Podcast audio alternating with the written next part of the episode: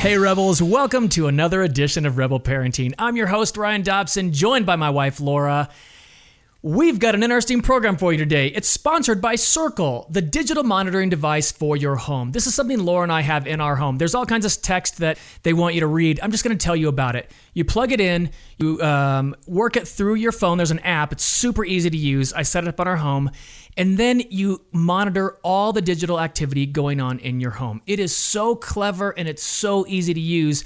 If you've got teenagers or preteens in your home, you can set time limits on all the apps they use. I mean, everything from Netflix to Snapchat.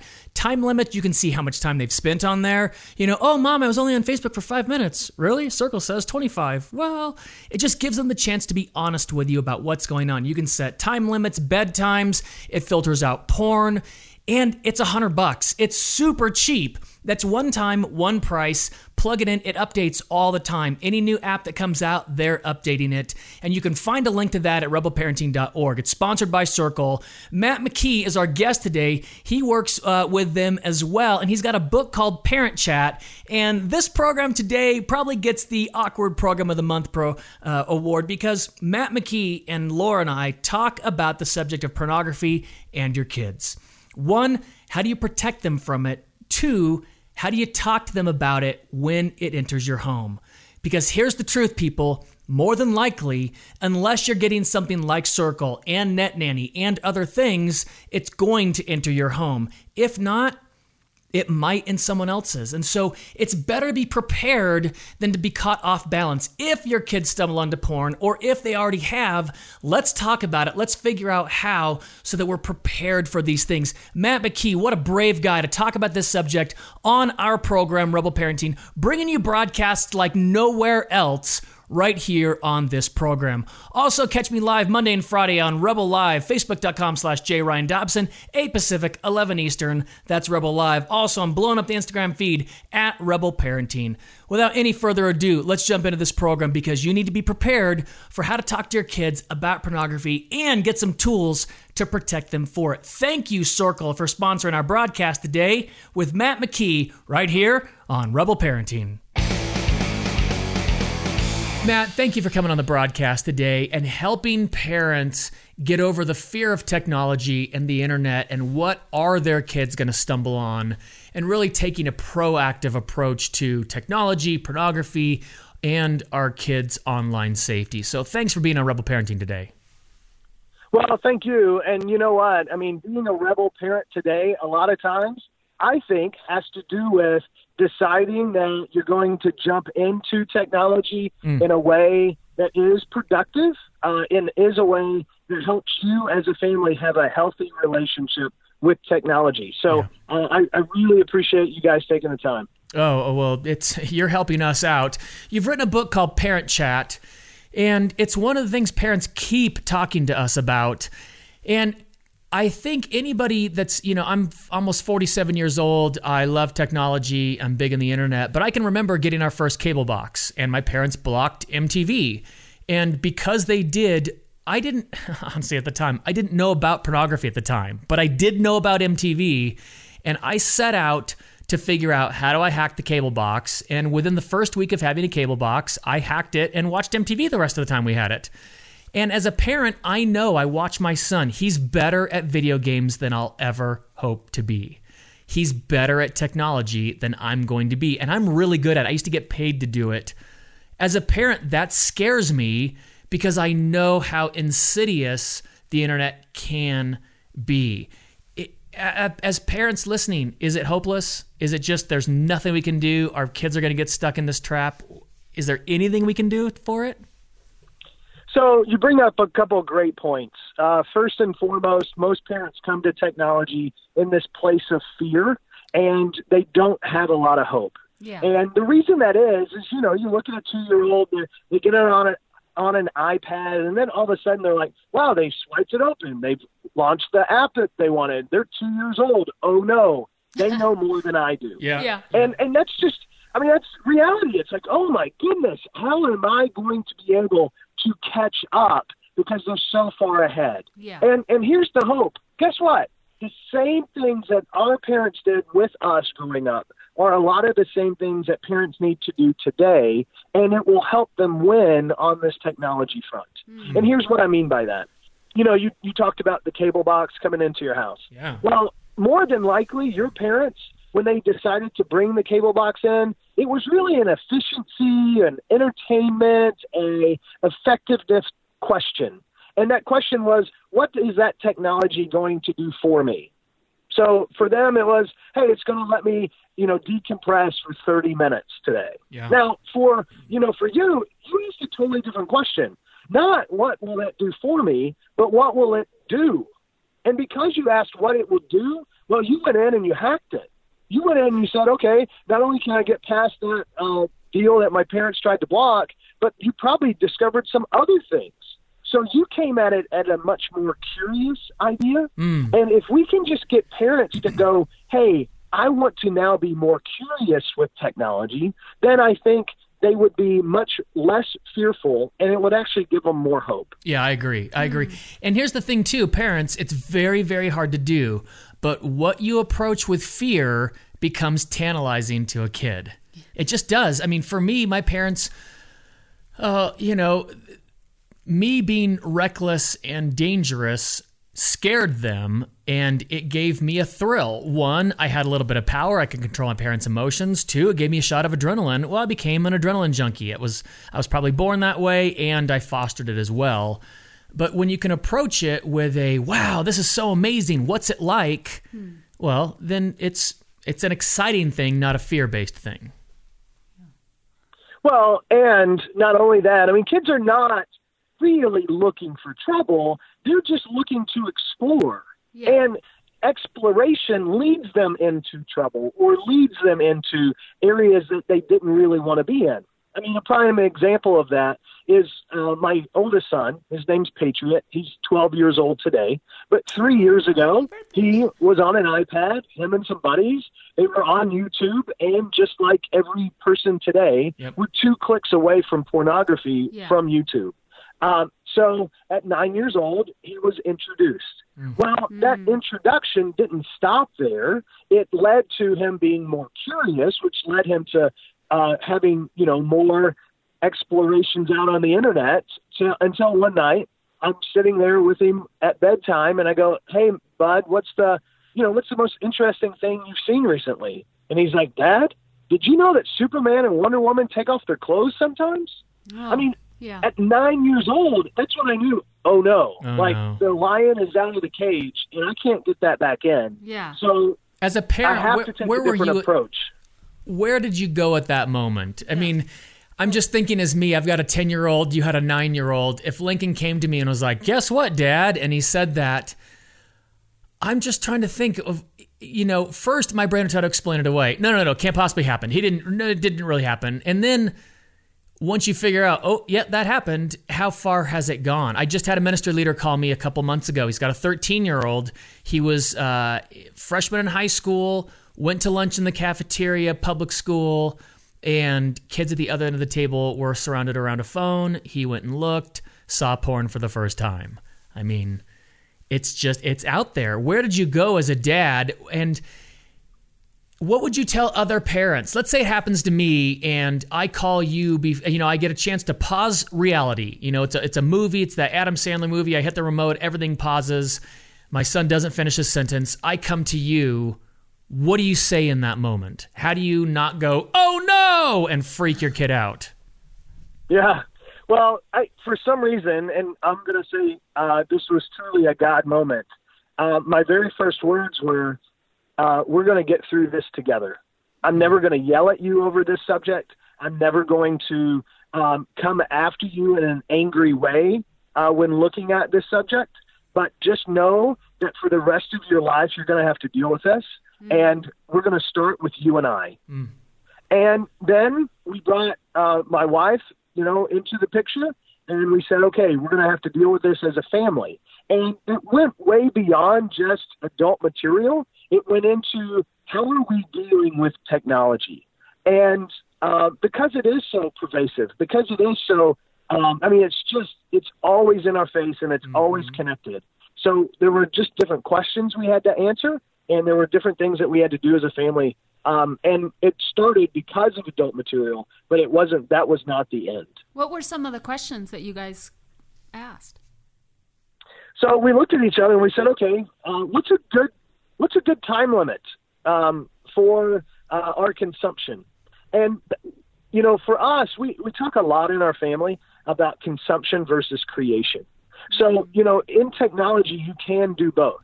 You can consume and you can go to Facebook and you know, hopefully say happy birthday to somebody, but then, you know, also two and a half hours later, you go, how in the world am I still here? Yeah. Because Okay. it's just always consuming. Right. Uh, so, you know, the very first question we said was, okay, what's a good just time? Uh, what would you feel good about um, at the end of the day saying that you watched? Uh, what just time limit Yeah. uh, on YouTube? Yeah, I on love that. What was it? Can I ask what it was? I'm just curious. So uh, our kids said an hour. They said, look, if we if we had an hour on YouTube. Now, for some families, they're like, there's no way I'm going to do that. And then the, for other families, they're like, only an hour. Yeah. Sure, like, sure, oh, sure, sure. sure. Yeah. on three hours a day. So you know, it's just it's arbitrary. Don't get Yeah. me wrong. And But we're not we're not giving we said- shame. We're not throwing shame on any parents for anything. At, Yeah, you know, I it's just just curious. Yeah, yeah. We're not that show. Yeah, we're just saying if you want to get a little better, awesome. This is the place for you. No, I love that. I, I really do. I really do love the way, and, and I want to get back into the time limits, but there is a good distinction, and and you're being more helpful by saying that consumption versus creation. You know, if you are an artist and you're working on an art project or a design or a drawing, or if you're editing a video, or if you're writing a story, or Making you know, there's that's a really good one because it allows kids to start thinking creatively about that time. I know my son loves the screen. He loves it like I do, and if we give him this distinction, he's going to start thinking creatively, how can I use this to create something that makes mom and dad happy? That's a great distinction. Love it. What else? What? Are, yeah. which you know has led to my now 10 year old uh, he has his own youtube channel and he uploads a corny comedy joke of the day and he's got followers and you know so he looks at youtube totally different than what can i get from it Yeah. but what can i create into it Mhm. so really where that where that really stemmed from was you know just the three different paths that i think parents can take when it comes to technology Yeah. First is rejection. You're not going to do it. It's just you know, we're keeping it out of our house. And and I tell parents that say that, good luck. At the end of the day, you're going to lose all influence with your kids. And when they leave the house, you're not going to have any influence anymore anyway. Yeah. So if you go down the rejection route, you, you're just going to lose. Yeah, and Matt, And I want to jump in there. I really do because uh, you know I've been around the country speaking for a long time, and there is an isolationist mentality amongst some faith believers. And that isolationist mentality doesn't work. It just plain doesn't work. You've got to talk to your kids. You've got to be open about that. They have friends whose parents don't have your rules. They will leave your home at some point, and the tactic to take isn't when they leave their your home, well, I told them what's right and wrong. If you choose it, it's your fault, not mine. If you've not prepared them for the choices they're going to have to make, to be able to see the things they're going to see and then to choose right or wrong. If you haven't prepared them for it, then it's going to fall on your shoulders. I'm sorry. I, I, I don't want to throw shame and guilt. I hate doing that. And this is the time for a parent to step in. Well, so rejection isn't the answer. Uh, I, Yeah. And, you know, because it, it will, it leads to lack of influence. Uh, the next one is full acceptance. Like, hey, every new app, every new piece of hardware, everything in the world, we're just going to accept and hopefully, you know, we'll, we'll be okay. And really what that leads to is where we are today with most parents, Yep. and that's just fear. And you can't lead from fear. So there has to be at least a third way, and it really does come back to creation versus consumption. It comes back to purpose. And so if you can take the path of purpose and giving your kids purpose around technology, then you can win as a parent. And it's okay. What is the purpose behind that app? What's the purpose behind that uh, that iPhone? What's the purpose behind that table box? What are we hoping to accomplish? And that question will drive a lot of change in a lot of families today. That's perfect. Thank you. I and I know for moms sitting out there listening, that's just a great distinction. What um what are some of the wrong questions to ask or to throw out there? Yeah. Um, so, that, you know, one of the one of the things is, uh, you know, and here's the question that I get all the time: uh, At what age do I give my son or daughter a cell phone? Oh yeah. Like, Yes. I, I, so, and I think that's the wrong question because at the you know when you look and you go, okay, um, yes, we have a time in our society in most states that say you have to be 16 to drive because they've said, look, maturity and all those different things. So the question is not when is it okay for me to give my son or daughter a cell phone. The question is when do I want my son or daughter to be able to go off on their own, and I want them to have the ability to call me because here's the stat. By the end of this year, it's projected that more eight year olds will have smartphones than those that don't in America, Whoa. which is mind blowing. That is Wow. mind blowing. So, parents, uh, you're okay with your eight year old going off by themselves at Disney World, uh, one of the safest places in the world. You're okay with that as long as they have a cell phone. If that's if that's your answer, then congratulations. But that means that you have to have so many other conversations and understanding and even agreements in place. So uh, Matt, why that is to that the happen. question though? Why is it the question of if you give your kid a smartphone, it's akin to letting them go out at Disney World without supervision, just to go off and explore on their own for a whole day? Why is that your question? Why are those two things equal? Well, uh, so growing up, you know, it, most uh, parents and most people pick the, their neighborhoods, pick the areas uh, that they allow their kids to kind of go um, off, and you know, they would say, "Hey, come back at night." And the reason they knew that they we could come back at night is because they knew that there was this safe place. They knew that we could only go so far on our bikes. They knew what neighbors that they would call, all of these different things that were physical boundaries. And with technology, because we're now connected, it would seem like, hey, uh, they're now safe because that's what the cell phone at least gives us the uh, illusion of being Safe. uh, yeah. as long as we're connected. yeah. And again, that's really not the case. Uh, that connection doesn't always lead to safety. But, um, you know, so whenever you're uh, saying, I allow you to then go off on your own, then, you know, that's, that's really when you're saying, I, I believe that you can then go do whatever you want. Because there, there are more and more stories out there of kids who have cell phones who are taking uh, Uber to school, and Uber will pick up anybody who calls them. So, uh, you know, somebody will pick up and, hey, I now need to get to school. Well, that's a nine-year-old. A nine-year-old's getting in the car, Oh yeah. uh, and that person's taking them to school. So what you've just done is you now have given the ability for that nine-year-old to be able to to go out way beyond any bike Mm-hmm. that you would have given them, any area that you would have said. So that's just what parents need to understand. Totally. And for parents listening, going, oh, come on, Matt, Ryan, Laura, that's crazy. It's not crazy. I was talking to someone just a few weeks ago that they let, and, and not only that, I was talking to somebody, I heard someone on the radio talking about it. They were letting their 12 year olds take Uber to the Getty Museum in downtown Los Angeles. You know, it was just, it was a school day and their kid needed a quote unquote mental health day and they took an Uber to the Getty to go look at paintings and pictures for the day. And I thought, you've got to be kidding me. What? You know, uh, you look at it and you're like, well, there's probably safeguards, but I thought, wow, your 12 year old must be super, super mature and know how to handle themselves in lots of different situations. But the reality is, probably not. Maybe that was a bit Well- too risky.